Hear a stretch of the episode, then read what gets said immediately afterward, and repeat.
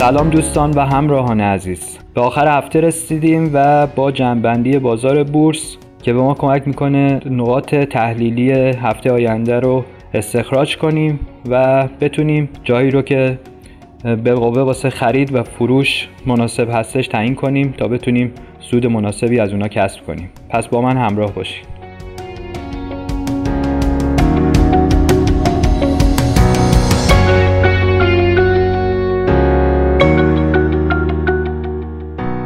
خب قبل از اینکه تحلیلمون رو شروع کنیم من یک توضیح مختصری خدمتتون ارز کنم که مخاطبای من هم کسایی هستن که به صورت تخصصی دارن فعالیت می‌کنن در بازار و یک سری هم به صورت عمومی دارن خرید فروش انجام میدن. من راهنماییم خدمت افرادی که به صورت عمومی کار می‌کنن اینه که این اعدادی که من برای شاخص دارم واسه هفته بعد عرض می‌کنم خدمتشون بیان یادداشت کنن و توضیحاتی رو به صورت کوتاه در کنار اون واسه خودشون بنویسن که کجا محل مناسب واسه خروج از بازاره و سیو سود کردن و کجا دوباره می‌تونن اونجا ورود کنن.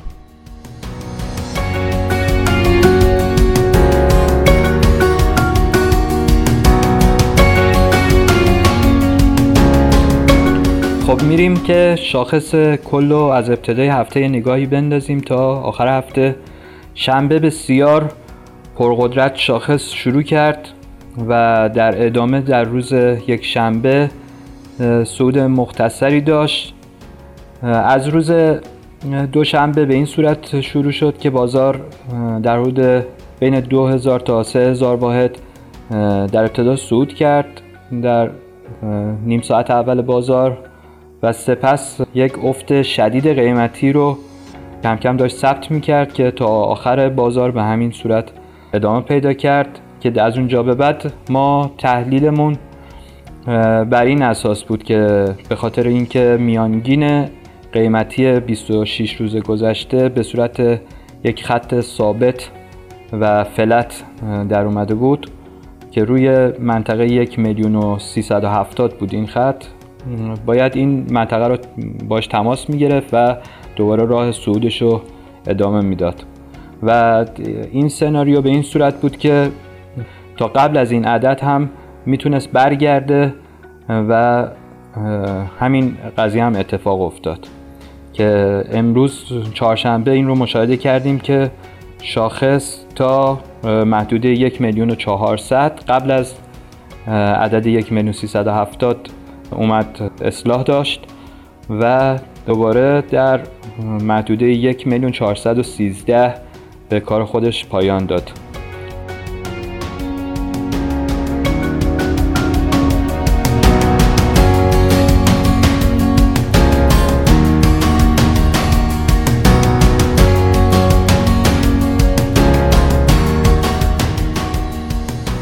دوستان هفته آینده به چه صورت خواهد بود؟ این جنبندی که ما از این هفته داشتیم هفته آینده رو بسیار واسمون از نظر تحلیلی روشن می‌کنه که ما چه نقاطی رو باید داشته باشیم از نظر اوج و فرود تا بتونیم از محدوده یک میلیون عبور کنیم. پس با من همراه باشید. با جزئیات بیشتر.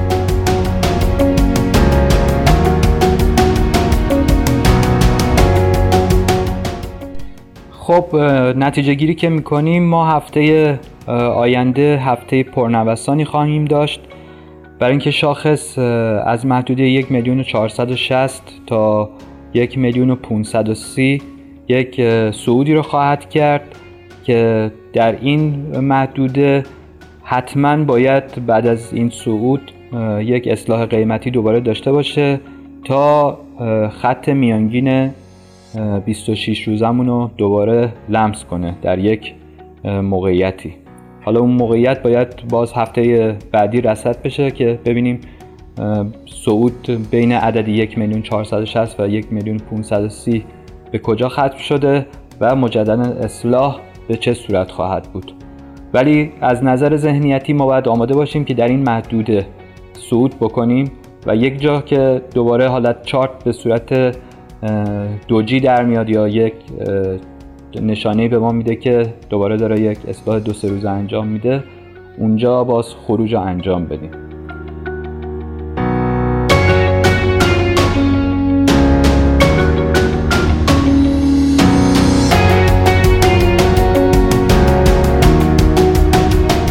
در نهایت هفته بعد با سعودی که خواهیم داشت و سپس اصلاحی که انجام میشه و عدد مورد نظر ما که لمس بکنه اونجا ما می‌تونیم با خیال راحت بگیم که از محدوده یک میلیون سی حتما خارج میشه. ولی تا اونجا باید سب کنیم که این موقعیت ما حتما انجام بشه و شاخص این اصلاح رو انجام بده.